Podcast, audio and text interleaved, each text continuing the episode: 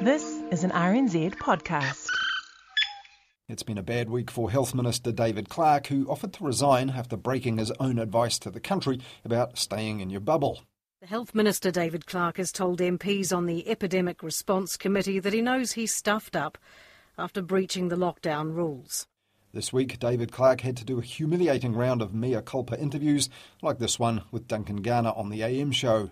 It was bloody obvious to me at that point. I felt like Yeah. a complete dick, Okay. if I'm honest. Yeah. Some people this past week didn't like journalists pursuing the Health Minister and the Prime Minister about this in the middle of an epic health crisis. But you can't have a minister failing to heed his own advice to the country and not account for it in the media. Media Watch's Hayden Donnell has written a piece about some of the misplaced criticism of the media on this. That's on the Media Watch page of the RNZ website or our section of the RNZ app. But the Minister of Health wasn't the only COVIDiot called out by the media this past week. In fact, last Tuesday, he didn't even make the list of the day's corona clowns on the Rock's Morning Rumble. And says people are still turning up in massive numbers to church. And a reporter goes and asks one of the church goers, What are you doing here? Can I ask you about your decision to go to church to be inside that building? I wouldn't be anywhere else. Aren't you concerned you could infect other people if you get sick inside? No. People who don't go to this No. church. I'm covered in Jesus' blood.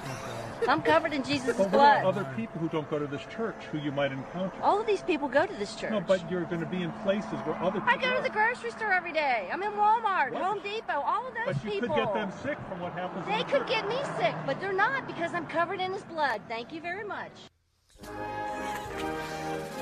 If you're wondering why the cases keep on going up in America, that's why. The Morning Rumble also called out the Christchurch man convicted for coughing and sneezing in a supermarket there and dumb enough to put it on Facebook, and the Aucklanders who crossed town to spend hours queuing for RTDs and spirits at the West Auckland Trust owned liquor outlets. Gone to get their woodies, so much so that only in New Zealand this is a news story. Lead news story. One in five shoppers traversing the city in lockdown for hard liquor. These two admitted they drove here from Mount Roskill for Woodstocks. As long as I get it, that's all. There was over 150 people in line, total time in line, because I thought, oh, this will be fun, let's see how long it takes, was two hours and 52 minutes.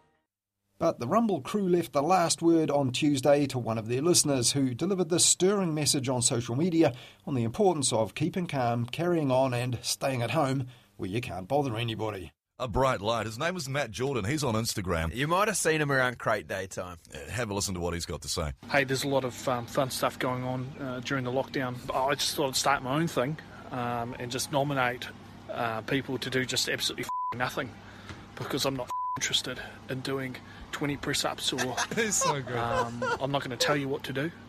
Um, to stay inside or anything. Anyone who knows to stay inside will stay inside. No amount of Facebook posting about it. Uh, if you're going to go outside be quit, there's nothing I can do about it, and um, nothing you can do about it either. Same as, you know, maybe going down the sumac and filming people and going, "Oh my God, look, look at these idiots." Well, guess what? f- You're one of them, and that's all I've got to say on the matter. Oh, that, Oh, that and guy's going to so get us through. Not quite the same tone as the official messaging on fighting COVID 19 there, but certainly the right sentiment. In fact, Matt might be good at helping with the under fire Minister of Health's communication strategy, but from that, it sounds a bit like he's not all that keen on working from home.